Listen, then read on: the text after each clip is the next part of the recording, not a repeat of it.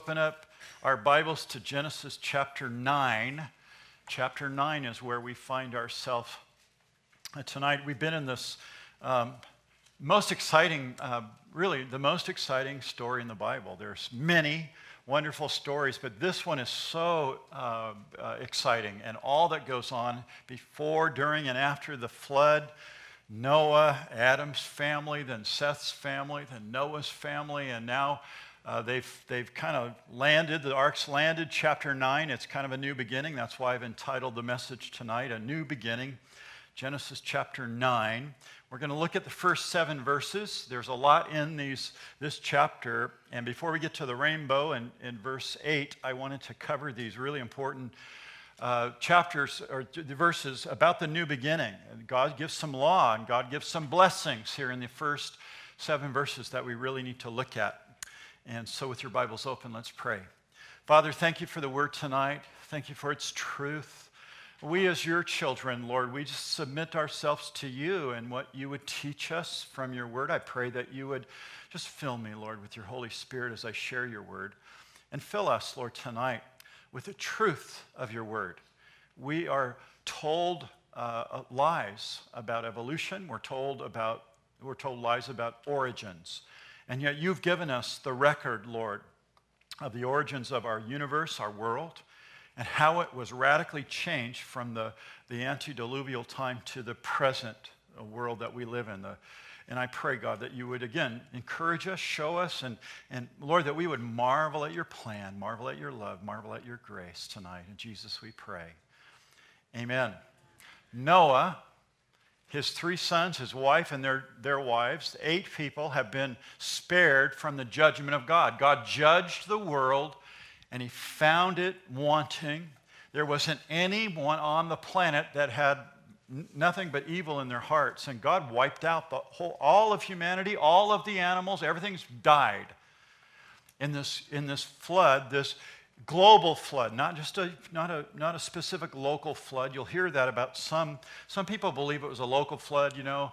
God floated the, the boat above all that, that uh, Noah could see, and it wasn't really global. But we see a, evidence of a global flood in the uh, geological record. Uh, scientifically, you look around the planet and you'll see the evidence of a global flood. Uh, Noah was in the ark for a year, he and his, one year, he and his family. And there was 40 days and 40 nights of rain. There was this cataclysmic breakup and turbulence that the, from the earth came water. From the center of the earth, this water came up. And the continents were broken down. Boy, look at. I'm getting a phone call on my watch. That's weird. I thought I'd turn that off. I'm learning. And so, really interesting, though, the, tra- the fact that, that in uh, this account, we hear about God's provision, we hear about God's judgment, we hear about man's evil ways.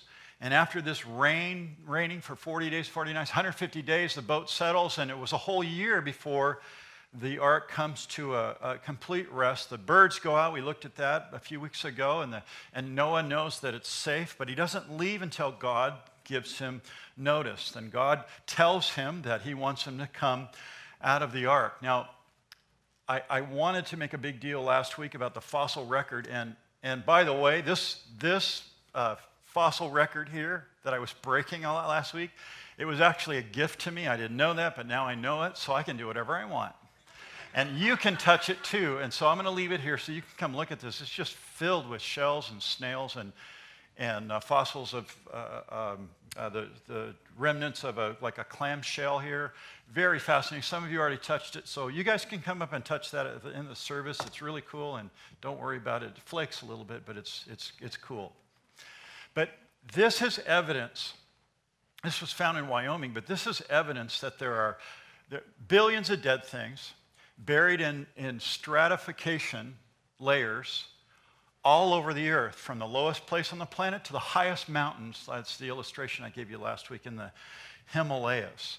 So this stuff wasn't distributed by, by the ice age and, and glaciers. There have been ice ages and, and there have been times of glacial activity, but it was the flood that distributed all this stuff around the planet. Um, the, the uh, scientists like Bill Nye and, and evolutionists have a totally different explanation, but we have the Word of God. And I, I take that as truth and I teach that as truth. And I believe that, that we're living on a planet that was very radically altered from the antediluvian period, which was really basically one continent that was broken apart during the flood while Noah was in that that rectangular rescue box floating on the waves for all those days, 150 or so days. God was breaking up the continents, separating them, and, and when that boat came to rest, and Noah and his family came out of the ark, the planet was radically altered. They walked into a different world. They come out of the boat and they see not just hills, but they see peaks and rocky, craggy mountains and deep crevasses and valleys. They're, they're in the mountains of what? Where are they? Mountains of Ararat. Not on the Mount Ararat, but in the mountains of Ararat, which go from, I, I explained this last week, they go from Russia all the way down into Turkey. That whole mountain range in there are the mountains of Ararat, very tall mountains. Everest is in there. There's some big, tall mountains and peaks in there. And so the boat comes to rest somewhere in those mountains. They come out of the, the uh, ark and they see this radically altered planet. I can't imagine what they're thinking and even what they're smelling. You know, when things are waterlogged, they stink. But even more so, there's been a, a radical death on the planet. Every animal and every human has died. Maybe there's bloated bodies. I, I don't know exactly what they saw. But I can't imagine it smelling that good. All of it was a result of God's judgment. When they get out of the ark, they see death. They're faced with death again. And they realize, Noah realizes that it was because of man's sin, it was God's judgment, and they were spared in God's rescue box, this, this ark. No relatives, no neighbors survived. No one. There's only eight people left, and it would have been very strange. And they are confronted with that, with death everywhere. So, Noah's first act, after leaving the ark, we left off there last week in chapter 8, verse 22. It says, Noah, um, uh, let's see, oh, that's not chapter 8. It's, it's at the end of chapter 8. He gets off the ark, and when he gets off the ark, he, he sees all of these things and, and he begins to do something important there, and that is to uh, make sacrifice. The first thing he does is make sacrifice. And he does that because I believe he's faced with death and he knows that he needs to, to make a sacrifice and honor the Lord. And the Bible says that he uses all the clean animals. He didn't just do one little sacrifice, but he took all these clean animals and he did a burnt offering uh, before the Lord. That was God's um, or, or, Noah's plan on appeasing God for the sin of man and even his family's sins. Because, because face it, let's face it, Noah is a sinner, right? He was a righteous man, but he's still human. And in him we will see, I mean, we are descendants of Noah. And as I look around the world, I see a lot of sinners. And I even sense that in my own heart. And so Noah wasn't perfect. He was righteous, but he still had sin, and we're going to see how that affects him uh, and his, his, his life, his family uh, as well. So we come to the end of chapter 8, verse 22, and we see that life continues. This last verse is really interesting. Look at it with me. It says, While the earth remains, seed time and harvest, cold and heat, winter and summer, and day and night shall not cease. Now, let me just say a couple comments that I didn't say last time before we get to chapter 9, verse 1. And that's this that God says, as, as everything is new now and being reestablished, God says, okay, here you are. And everything is going to be consistent, seasonal patterns. There's going to be a consistent, predictable time now in, on, on the planet Earth. Remember, there used to be a mist that covered it. It was totally different. Uh, day and night would have been different, although there was day and night, it would have been a little different because you didn't really see the sun. Now the sun's brightly shining. Now there's clouds that bring rain that hadn't rained before. This is all new. So everything's different, and God says it's going to be a consistent cycle now of these seasons, and that uh, God's judgment would not come until everything ended while the earth remains. Verse 22. There's going to be this cycle. So, so in this verse is revealed that there's going to be another judgment. It won't be like this one. We'll see the rainbow next week. It won't be flood, it will be by fire.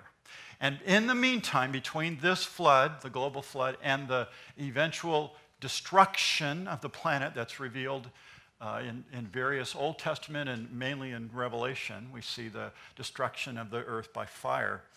Uh, there's going to be this time period where everything will just will have four seasons, continual annual cycles happening over and over. Again, this is a promise right here, verse 22, that, that, that God is assuring us that things are going to be normal and they're just going to be natural. And there's going to be these four seasons now. There weren't four seasons before. But there's going to be this cycle of seasons. Interestingly, unlike the History Channel and many evolutionists, we're not going to get destroyed by a meteor. You don't have to worry about that. There's not going to be some asteroid coming to, to blow up the planet. There are so many interesting things about our planet, our moon, that keeps everything from coming into our solar system, protecting us. And we're the only planet like that in the solar system. Scientists know this. We have an unbelievable planet that we live on, and uh, its protection, and it's, it has the perfect temperature for life. There's so many things. It's got water. You don't find that anywhere else. They're looking, they're looking for water, aren't they? But it's this planet that God has made and keeps, and now He says there's going to be seasons. There's going to be these, these times and seasons. It's not temperature. You don't have to worry about climate. It's not global warming that's going to destroy the planet. Eh, you don't have to worry about that. Again, God is assuring us that things are just going to be natural here. We're going to have these different temperature cycles with the different seasons cold in winter, hot in summer, and then there's harvest time. Yay, you know, this new. That's what God is saying. How long? How long is this cycle going to go on? Look at verse 22 while the earth remains. So while we're on this planet, we don't have to worry about all those other things that you see on the History Channel or that you read by, in, in some you know, on your Facebook post. Watch out, the, end of the world's coming. As Christians, we have God's word.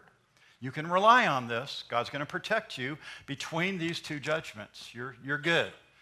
It's going to be hot, though, in the summer, like it was last week, and it's going to get cold and freeze in some places, but it's just this cycle. So we come to chapter 9, and chapter 9 really opens with this new beginning. There's a life restart coming with a new world. And so God's going to give some instruction here. Notice in verse 1, we'll just read these seven verses. So God blessed Noah and his sons. That's the key here. He's blessing, he's going to bless them now. Notice, he said, Be fruitful and multiply and fill the earth. We've already heard that, haven't we?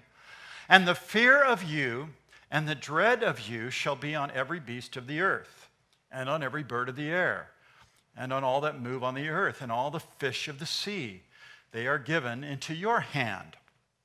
Every moving thing that lives shall be food for you. Think about that.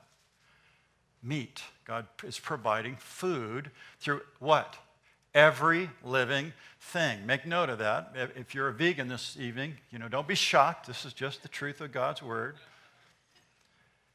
And I have given you all things, even salad. Verse 4 But you shall not eat flesh with its life and its blood. You can't eat meat that's alive. Surely for your lifeblood I will demand a reckoning from the hand of every beast, I will require it, and from the hand of man. From the hand of every man's brother I will require life of man. Whoever sheds man's blood, by man his blood shall be shed. For in the image of God he made man. And as for you, be fruitful and multiply, bring forth abundantly in the earth, and multiply in it. So we begin this chapter very interestingly with God blessing Noah and his family. God is blessing them. And I'm going to point out these blessings. There are three main blessings here that are pointed out. Verse 1 of chapter 9 So God blessed Noah and his sons. And he said to them, Okay, guys, be fruitful and multiply and fill the earth. Again, this is right after God has honored God with the, the burnt offerings. And those burnt offering, offerings were a soothing aroma to God. God liked, he loved it. He, he, he accepted that offering that Noah had offered at the end of chapter 8. And now God is blessing Noah and his three sons. Number one, he blesses him in marriage and family life. This is God's plan all through the Bible. Again, you guys are getting this wonderful education about God's view on, on marriage and family and procreation and what God what, what he wants. From the beginning, one woman, one man for a lifetime, not redefined by America or any government. This is God's law, this is God's way. We submit to it. We can always twist and pervert, we always do as, as humans. But this is God's blessing to man, and it's marriage and family life. He says, Be fruitful, multiply, and fill the earth. Now, God has already ordained marriage. He ordered marriage back in Genesis 1 28. I'll just show you the verse again. It says, Then God blessed them, and God said to them, Be fruitful and multiply and fill the earth and subdue it. That was back in chapter 1. This has always been God's plan. Family life, a man and a woman, and children. That's God's call there. He, he wants us to be blessed by that. Marriage, children, grandchildren, and great grandchildren have always been God's blessing to men. Think about that. Think about for a moment, not about your older kids. If you have older kids, don't think that, that way. But think about when your child was first born. You remember the joy, ladies? Do you remember that little baby? We had today, we had Audrey at our house. Before I left for work, she comes over and spends the day with, with grandma and grandpa. And she has her little hair sticking straight up. And she, I hear her toddling. I'm downstairs and I hear these little feet, and I go upstairs, and there she is. And I, I whistle, and she looks at me and smiles. And we have this conversation. She sounds like pebbles. Goo, ga, ga, da, da, da. I love that. Children bring joy, they are a blessing. Now, when our kids get older, they become adults and, and vice and all the things that we taught them, and we see it in them, and we don't like it, do we? But, but that's God's intention for our kids and our grandkids and family life is to be a blessing. It's to be a blessing. If I feel sad for those of you that grew up in, in a place where you weren't loved by your parent, I know that happens. I feel sad for people that haven't had a loving parent. My parents were not Christians, but they loved me. There's no doubt in my mind they loved me, and I love them dearly. And then later on in their life, after I came to Christ, years after I came to Christ, they accepted Christ. So I know I'm going to see them in heaven my, well, my dad, my mom's still alive, and she's now a wonderful Christian. She would never pick up her Bible. I never saw her read. And when I told her I was a Christian, was, oh, that's nice. And then finally, just a, about 10 years ago, she came to know the Lord. Her life changed. Uh, it's, it's, a, it's a wonderful thing. Family life, though, is, is created by God. He's ordained it, He's ordered it, and it's a beautiful, wonderful blessing to man. If you're young and unmarried, I'll bet you, for those that are unmarried this morning, don't raise your, or evening, don't raise your hand, but I bet you you're looking forward to it, right? Whether you're a, um, a man or a woman, and it's like, oh, I can't wait to get married. It's going to be the greatest, you know. Esther and I were engaged at 19. We got married when we were 20 years old. And I remember at 19, I just couldn't wait to get married. It's going to be the greatest, you know. I'm out from underneath my parents. I'm free. I can do whatever I want. It's going to be awesome. And it was, and it is. Marriage life is a blessing. It's, it's an awesome thing. But, but when we're young, you know, we just can't wait, most of us. And, and after you get married, you desire to have children. And, and we see that all the time. People love children, they love the joy that comes. There's a deep seated joy in the human heart when you see a little baby. Even if you, you're a gnarly old, scratch old man that, you know, you, you could, the, the, the gnarliest guy can see a baby and they can be enamored, they can be taken by a child. It's, it's really a beautiful thing. I've seen it, I've seen it happen. But, but marriage, number one, and children, this joy that we get is unmatched in human relationships. Wouldn't you agree? I mean, when you really think about it, it's a beautiful thing. You can have a love affair with your car, your 59 Chevy or whatever it is, men, but it ain't nothing like a real relationship in a marriage or with children or family. It's a, a, beautiful thing. So, marital love between a man and a woman, love between a parent and child is greater and more joyful and godly. And, And the problem is that, again, as I've said, children grow up into adults and then now they have adult problems and, and uh, they're not the innocent, drooling, diaper wearing toddler, you know, that we used to love. We still love them as parents. But sometimes we struggle in that, that relationship. But family still is most important. If there's a, a tie there, a wonderful thing. The second blessing that we see in verse 2 is man's dominion over the animal kingdom. First, marriage and family life, the blessing, be fruitful, multiply. Secondly, man's dominion over the animal kingdom. Look at verse 2 and the fear of you and the dread of you shall be on every beast of the earth. Now, think about this. It was just a year ago that all the animals came to who? Who did they come to? Noah. And they went to the ark. God, God did this work where He brought the animals. There's Noah and his family. Their smells are on all the wood. They constructed this ark. And, and animals, they don't like human smell. If, you, if you've ever been out walking or if you're a hunter, you understand that. You've got to disguise your smell if you're going to sneak up on an animal. Not so in a zoo. You know, zoos are stinky places. But when you're out in the forest, when you're in the forest, you know, you don't want to leave your scent because animals, they don't want you, they don't want to be around you. But in this case, God, for some reason, had, had did, he did something, and all these animals came and they got on the ark. And now, this is what's different. There's going to be fear. God put fear into animals. They have, would have a dread of you, shall be on every beast of the earth, on every bird of the air. We have a bird feeder, and, and I, I love birds. I sit and study on Fridays. Thursdays and Fridays, I sit at home. Tomorrow morning, I'll be home looking out my window. Trees all around my back deck. And we have some bird feeders, and the birds come in, and, and there's woodpeckers, and there's finches, and there's just beautiful birds. We have hummingbirds, and, and these birds come in, these little uh, kingfishers in the mountains. You've heard them quack, quack, quack. They're really loud and noisy, and they, they run around, they bounce on the roof. You can hear them, you know, you can hear them two floors below. They're bouncing on the roof. They bounce all over. But when they see you, if you step up in front of them, they fly, right? Animals have been given by God this it's fight or flight. Most animals leave, they run, they don't want anything to do with humans. It's because God put a fear in them here in verse 2 of chapter 9 of Genesis. And it says that all of them, even the birds, everything that moves on the earth, and all the fish in the sea, they're going to be afraid of you, but I've given you dominion over them. This is again God doing, He did it in Genesis chapter 1 and 2. He's doing it again with this new beginning, restart of the earth. God gives man dominance or rule over the animal kingdom. And uh, I have this verse here, Genesis 1:26. Let me just show it to you real quick. And God said, Let us make man in our image, according to our likeness. Let, us, let them have dominion over the fish of the sea and over the birds of the air and the cattle, over the earth and every creeping thing that creeps on the earth. So God's doing this again here in Genesis chapter 9. God created all of these animals and he put man over them, dominion. So God reestablishes this dominance over the animal kingdom. And the reason that's a blessing, that's this is the question in my mind well, why is that a blessing?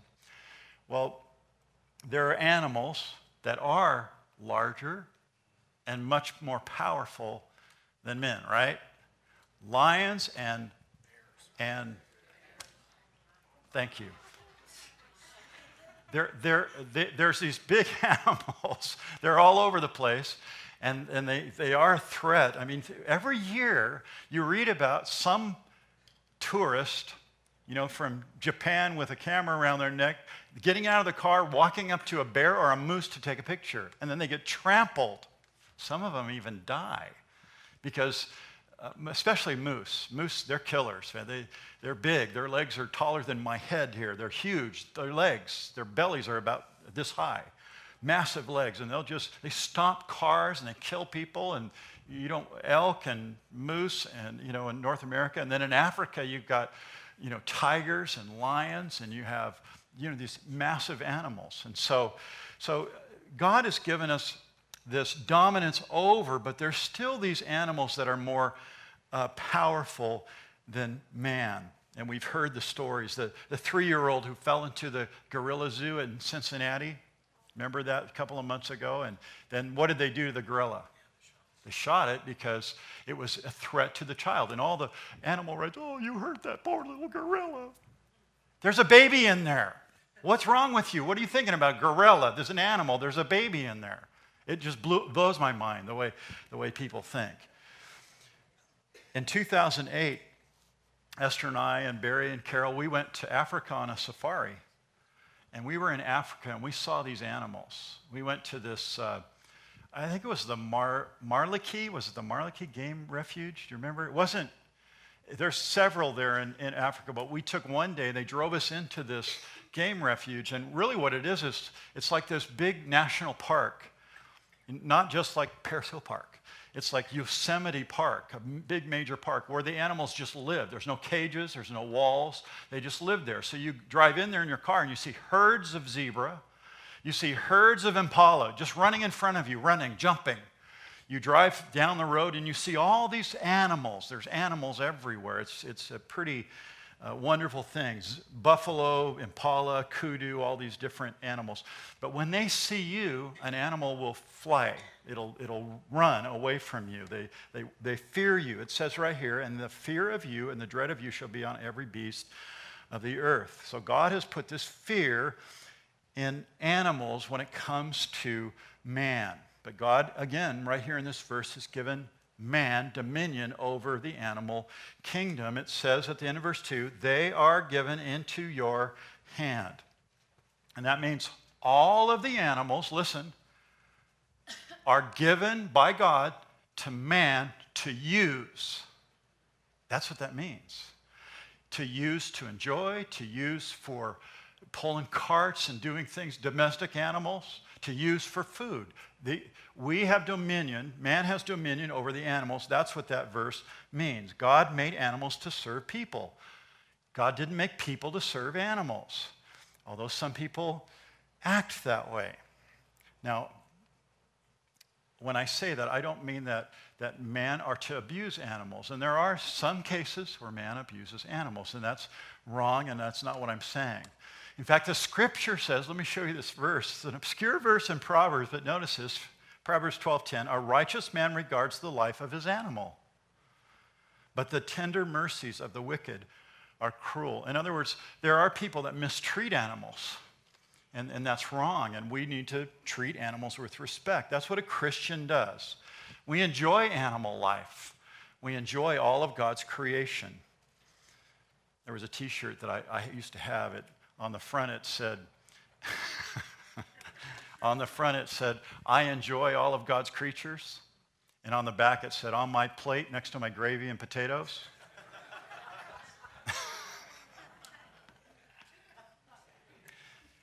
Here's what's wrong today, and I, I, just want to take a moment to talk about this. The animal rights movement.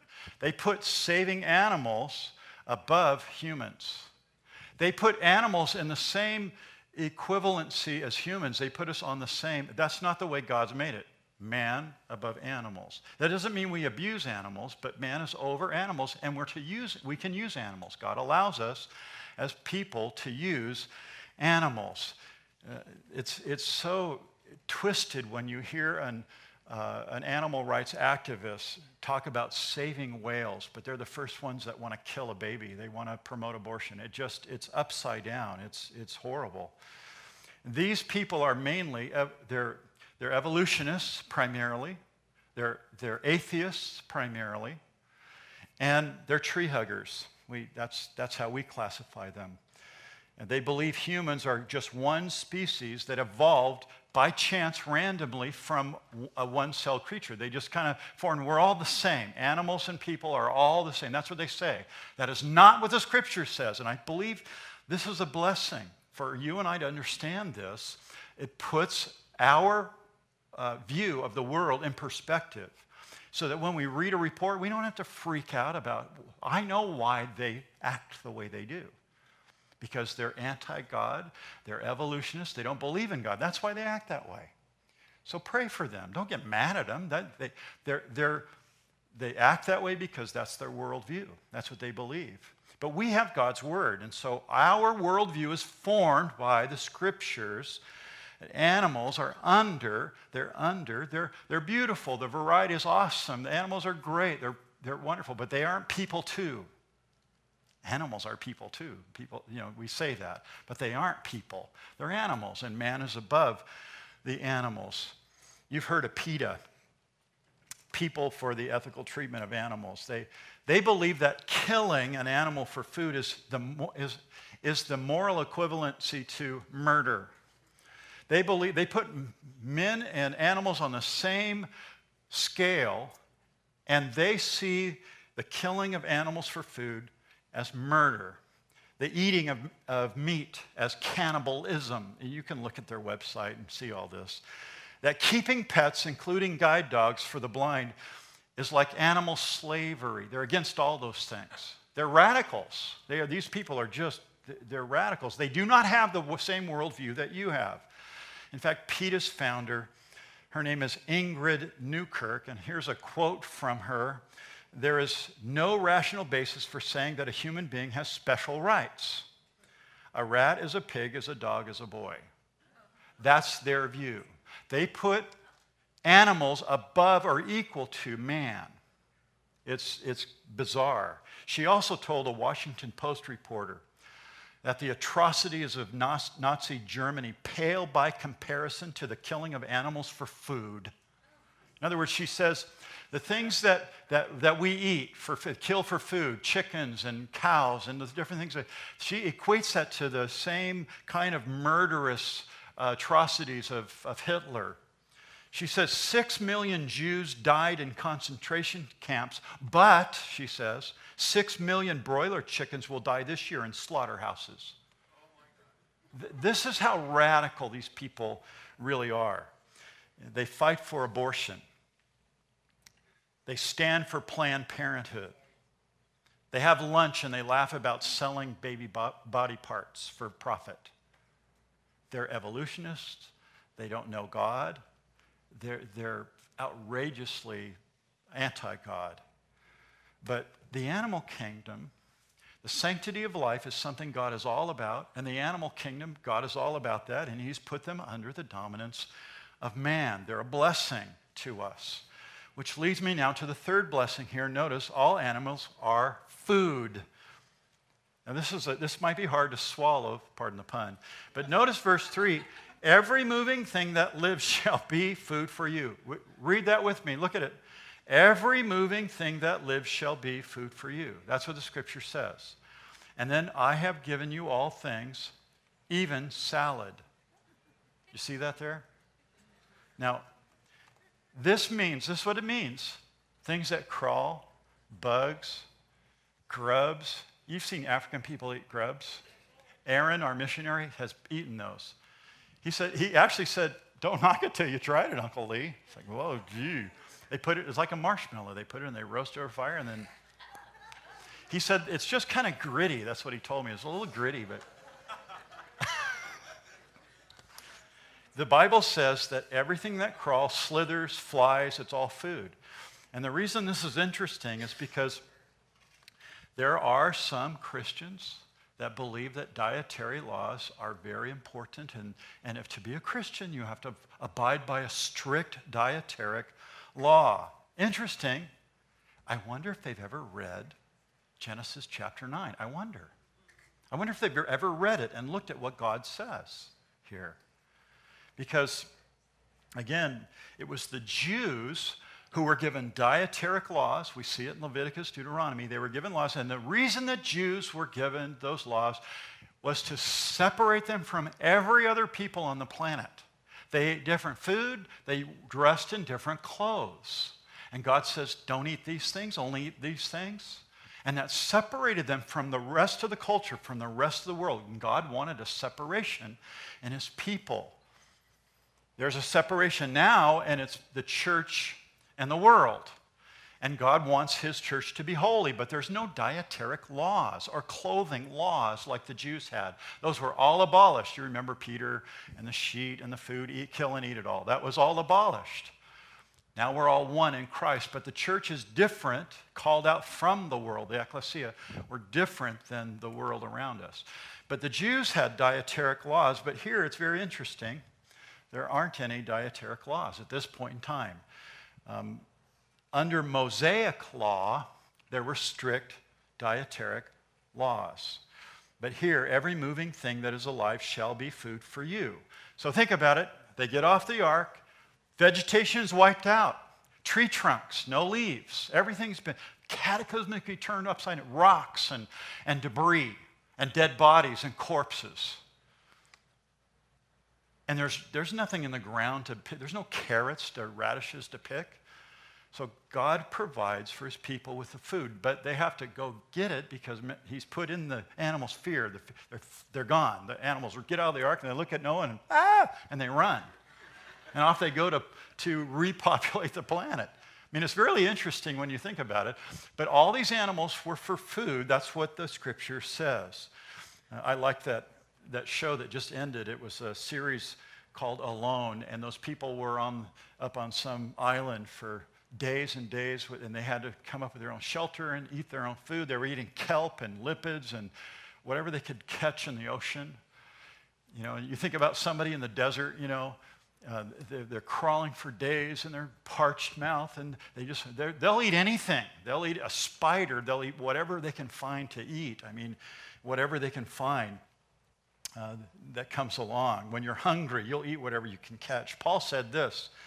He said this in 1 Timothy. Look at this verse 1 Timothy 4 For every creature of God is good, and nothing is to be refused if it is received with thanksgiving. He's talking about what? What is he talking about? Eating. So every living thing. We see it in the Old Testament. We see it in the New Testament. In Romans chapter 14, Paul says, he says this listen, Christians, we, we had Jews that had laws, Gentiles that didn't. The Gentiles ate pork, the Jews would never eat it. The Jews and Gentiles come together for a feast, they break bread, somebody brings pork, and the Jews are going like, whoa, I'm not eating that. And, and then the Jews bring some specialty, and the Gentiles look at it, I'm not eating that. And Paul says in Romans 14, listen, different people eat different things. This is what he says. Notice this verse. For one believes he can eat all things, but he who is weak eats only vegetables. Interesting. Let not him who eats despises him who does not. So we can't say, if you're a vegetarian, I can't say that you're lame. And because I eat meat and have a double double every once in a while, animal style, chopped chilies, you can't say that I'm lame. That we together can just eat whatever we want and we just accept and love one another. That's what Paul is saying there in that verse. He said, Let him who eats, uh, dis- uh, let not him who eats despise him who does not eat, and let him who does not eat, judge him who eats. God's received them both. So you can kind of make your own little dietary law for your own little family and be a vegetarian if you want or eat lots of meat if you want. It doesn't matter. Paul, Paul says it's not what you eat that makes you spiritual. It's not food that makes one spiritual. But be thoughtful for one another when you get together and break bread. So, Paul is telling us that there are no dietary restrictions in the New Testament with God in the Bible. And here in Genesis chapter 9, God is blessing Noah. He's blessing him. And he says, Listen, I provided you everything you can eat, anything that came out of the ark, anything. It's all food. Every moving, look at verse 3 every moving thing that lives. That's the condition that lives shall be food for you. In other words, you don't pick something roadkill up and eat it. No, you, you don't do that. It's got to be living uh, before you eat it. One commentator said this, and, and poking fun or making fun. Listen, this, I love this. He says, So go ahead and dress up with your silk shirt made by worms, put on your wool coat from a sheep that's been you know, turned into clothing, put on your leather shoes from cowhide.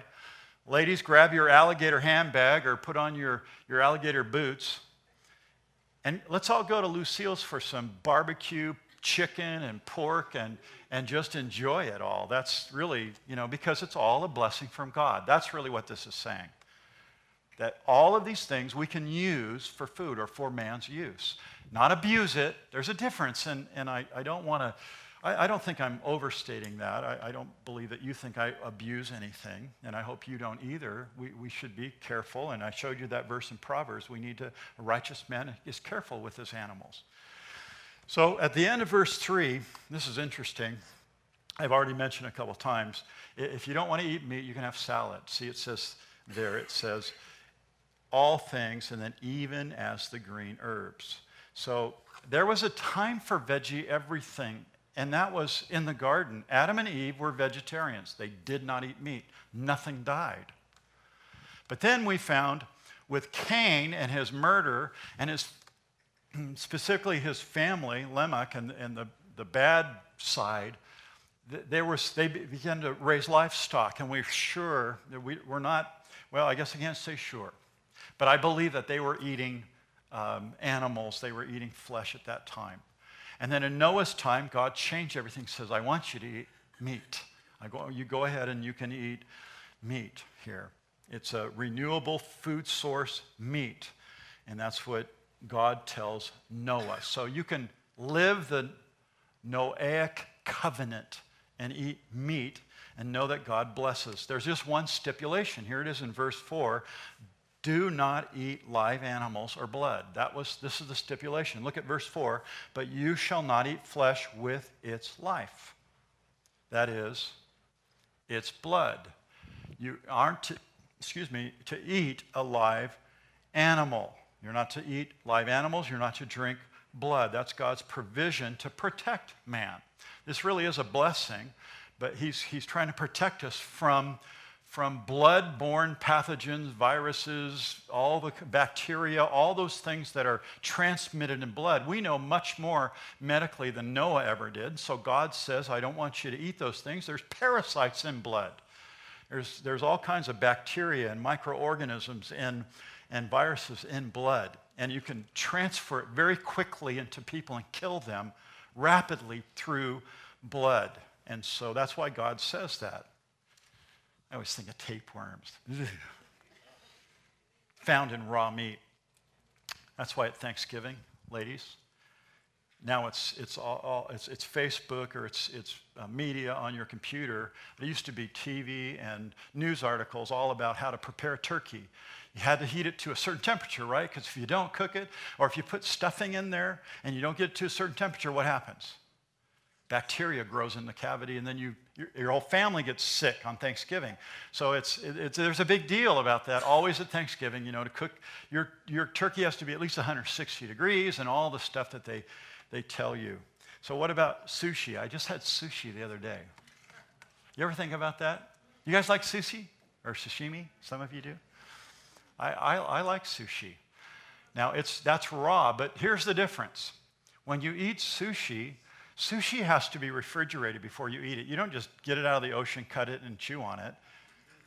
You put it in a refrigerated place. Why? Because it kills off the bacteria, it kills off that stuff. Or you cook it. Those are the two ways you can eat it.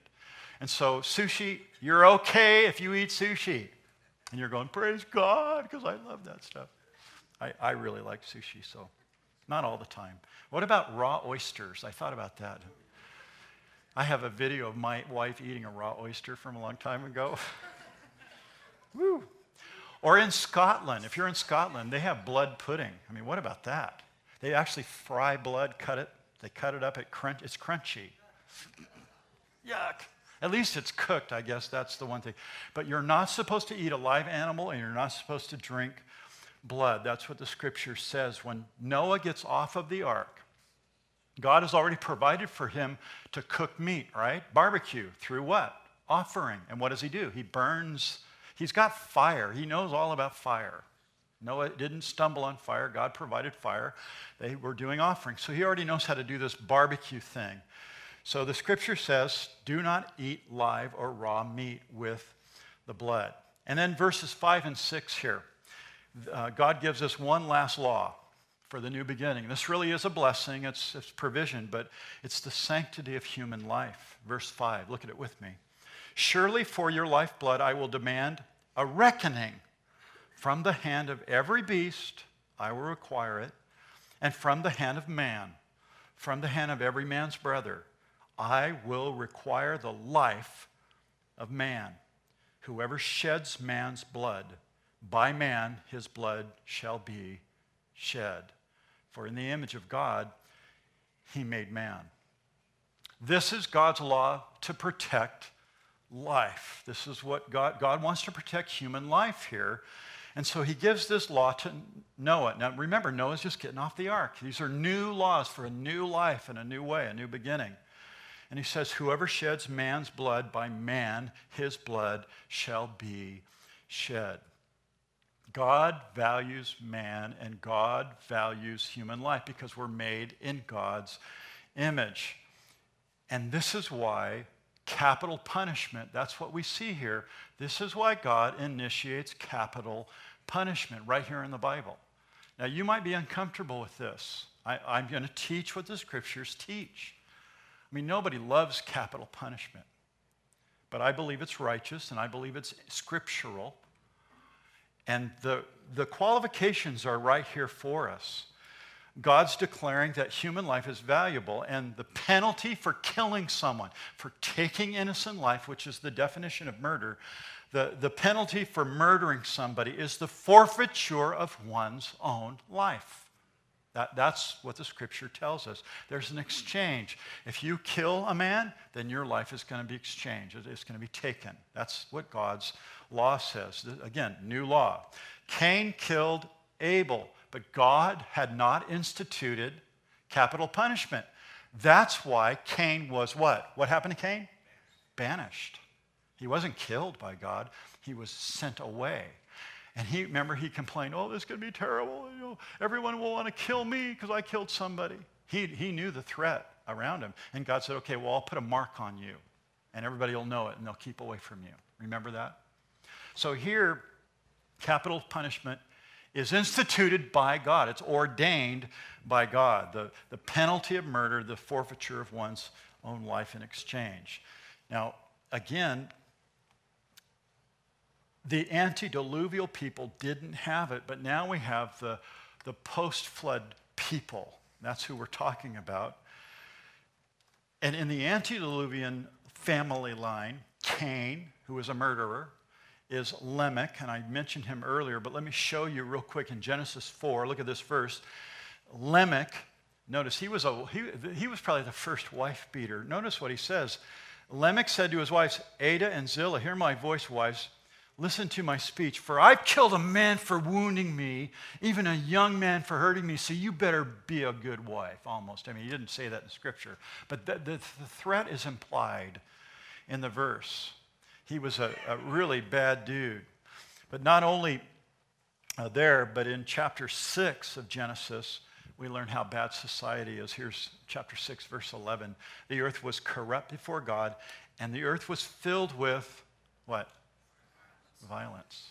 It was a very violent. Men were violent. We see violence today. And so God is going to intervene before violence, and he's going to say to Noah, who's he talking to? Noah and his sons. And he says, Listen, if any of you try to pull a Cain on his brother, you're going to die. This is my law. This is the way society is going to go. This is God setting up government really for the first time. So these people, they had to be careful. They had to listen to God. Chapter 9, God details the, the penalty for killing someone. And interesting here, he starts out with animals, first animals. If an animal kills someone, an, um, a human, if an animal kills someone, the animal is going to die. That's what verse 5 tells us. And it's repeated in Exodus when God gives the Ten Commandments, and he elaborates in Genesis 21. Here's a verse I want you to see Genesis 21, verse 29. Verse 29, here it comes. Verse 29. Not there? Well, I'll read it to you. If the ox tended to thrust with its horn in times past, this is interesting, and it has been made known to his owner he has not kept it confined, so that it killed a man or a woman, the ox shall be stoned, and its owner shall also be put to death. Very interesting. If you have an animal, like a bull, and it gores somebody, that animal was to be put to death. If you didn't put it to death and everybody knows, then you are responsible for your animal, and society's coming after you and going to kill your animal and you. That's what the law of God says. And it made me think about the running of the bulls in Spain and, you know, Pamplona. They just did it. Those, well, those guys are nuts. And, and, there were several that got gored this year, weren't there? Did you see that? A lot of you guys see that on YouTube. It's, it's everywhere. But they run in front of the bulls, and then the, gore, the, the animal comes up, the bull comes up, this you know 2,000 pound animal versus a 150 pound person. and they take one, one, one of their horns and put it under their body and go, and that guy flies across the room and hits a wall, or, or they gore him, stick him. Ooh, gory thing. But, but that's, I don't know why I thought about it. You guys thought the shopping on Black Friday was a bad thing, right, ladies? You, that, that's tough, but, but this kind of thing is much worse. But anyway, God's protecting human life here. God is making these laws. In verse 5, he talks about animals. If animals are killers, then they're to be put to death. But God doesn't stop with animals. And he says in verse 5 and from the hand of man, from, every, from the hand of every man's brother. So a man or his brother, he says, I will require the life of man. Again, you have to remember, God is speaking to Noah and his three sons. And murder, murder is very serious. Killing someone is very serious in God's sight. You're going to forfeit your life. How about this verse? Do we have Exodus 21 12? There we go. He who strikes a man so that he dies shall surely be put to death. These are God's laws. Capital punishment comes from the Bible. And men who willfully take the life of another are going to be ta- their life's going to be taken by another man. That's what the scriptures say. Verse 6, if you read it with me, whoever sheds man's blood, by man his blood shall be shed. And I like the way it's said. It's, it's kind of said, stated, and then kind of reversed and said again. Verse 6 here, whoever sheds man's blood, comma, by man his blood shall be shed here. The, the first half of the sentence kind of is repeated in the second half. And it's, it just kind of gives strength to that statement that God's saying that, that human life is, is, is valuable and taking it is a very serious thing. And so the law of retaliation is what we're seeing here. In Exodus 21, an eye for an eye. I've got the verse here, I think, Exodus 21, 23. If anybody harms uh, follows, then you shall give a life for a life, an eye for an eye, a tooth for tooth, hand for hand, foot for foot. In other words, the penalty should be equal to the crime. If somebody steals something, you don't kill them. You, you just take it back and make them pay a, you know, put them in the city square and swat them, or I don't know what they would do. They, but but the, the penalty was equal to the crime. But if you took someone's life, your life was forfeited. That's what the scriptures teach in addition to murder and suicide and all these different things, suicide is actually prohibited by God's command. Again, here's the reason why because life belongs to who? Does it belong to me? It belongs to God. Suicide is a, is a horrible thing, and it affects families in a horrible way. I, I uh, endured that years and years ago with a family member when I was a young teenager, and it was very hurtful, very painful for the family to go through. But uh, suicide is prohibited by God. Why? At the end of verse 6 For in the image of God he made man. And we have to really understand all the truth about, about life. Life belongs to God. Even Job, look at this verse, Job 121 says, The Lord gave and the Lord has taken away. Blessed be the name of the Lord. It's the Lord who keeps life. And, and so when it comes to a loved one in a hospital, we, we do our best to keep them alive, but it's God who preserves life. There comes a time when, as a family member, you are going to be asked. I, I, was asked for my dad. You know, he's been on it, intubated for weeks, and we don't think he's going to live. And all we're doing is keeping him alive mechanically at this point. And so you have to trust the Lord. At, at a certain point, you're going to be asked this, and you pray, and with God's wisdom and and it's hard to listen to people when that comes up, but you, you say, you know what, Lord, I trust you, and we'll, take, we'll have the doctor remove the tube, and if he lives, it's, it's because God wants him to live. If, they, if God takes him, then it's God's will. You have to trust the Lord. It's the Lord who does that.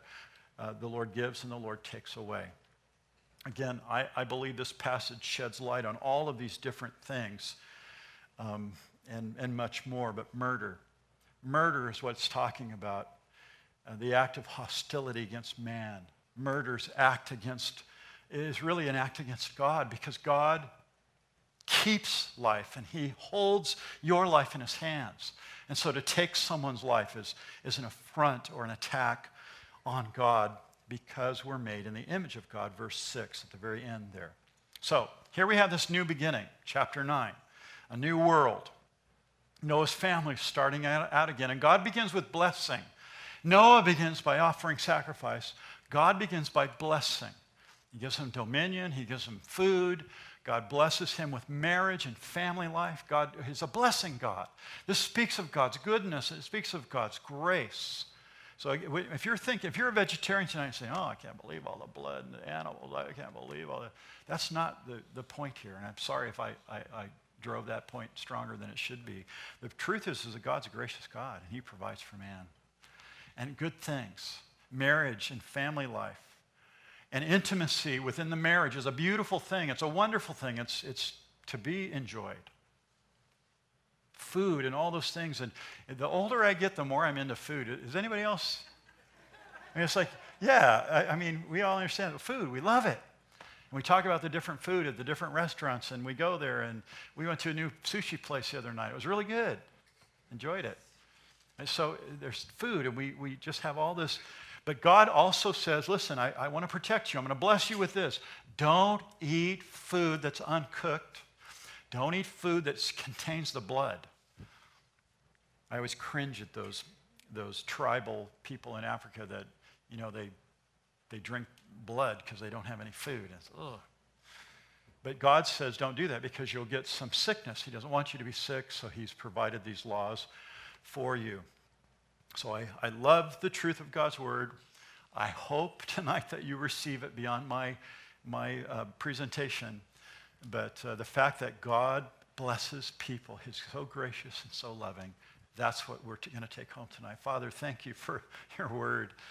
Thank you for these truths, Lord. And Lord, we do, we are concerned about our planet and pollution. As Christians, we are, we're keepers of the world that you've created. Help us, Lord, to be thoughtful about our own garbage, about our own um, uh, waste.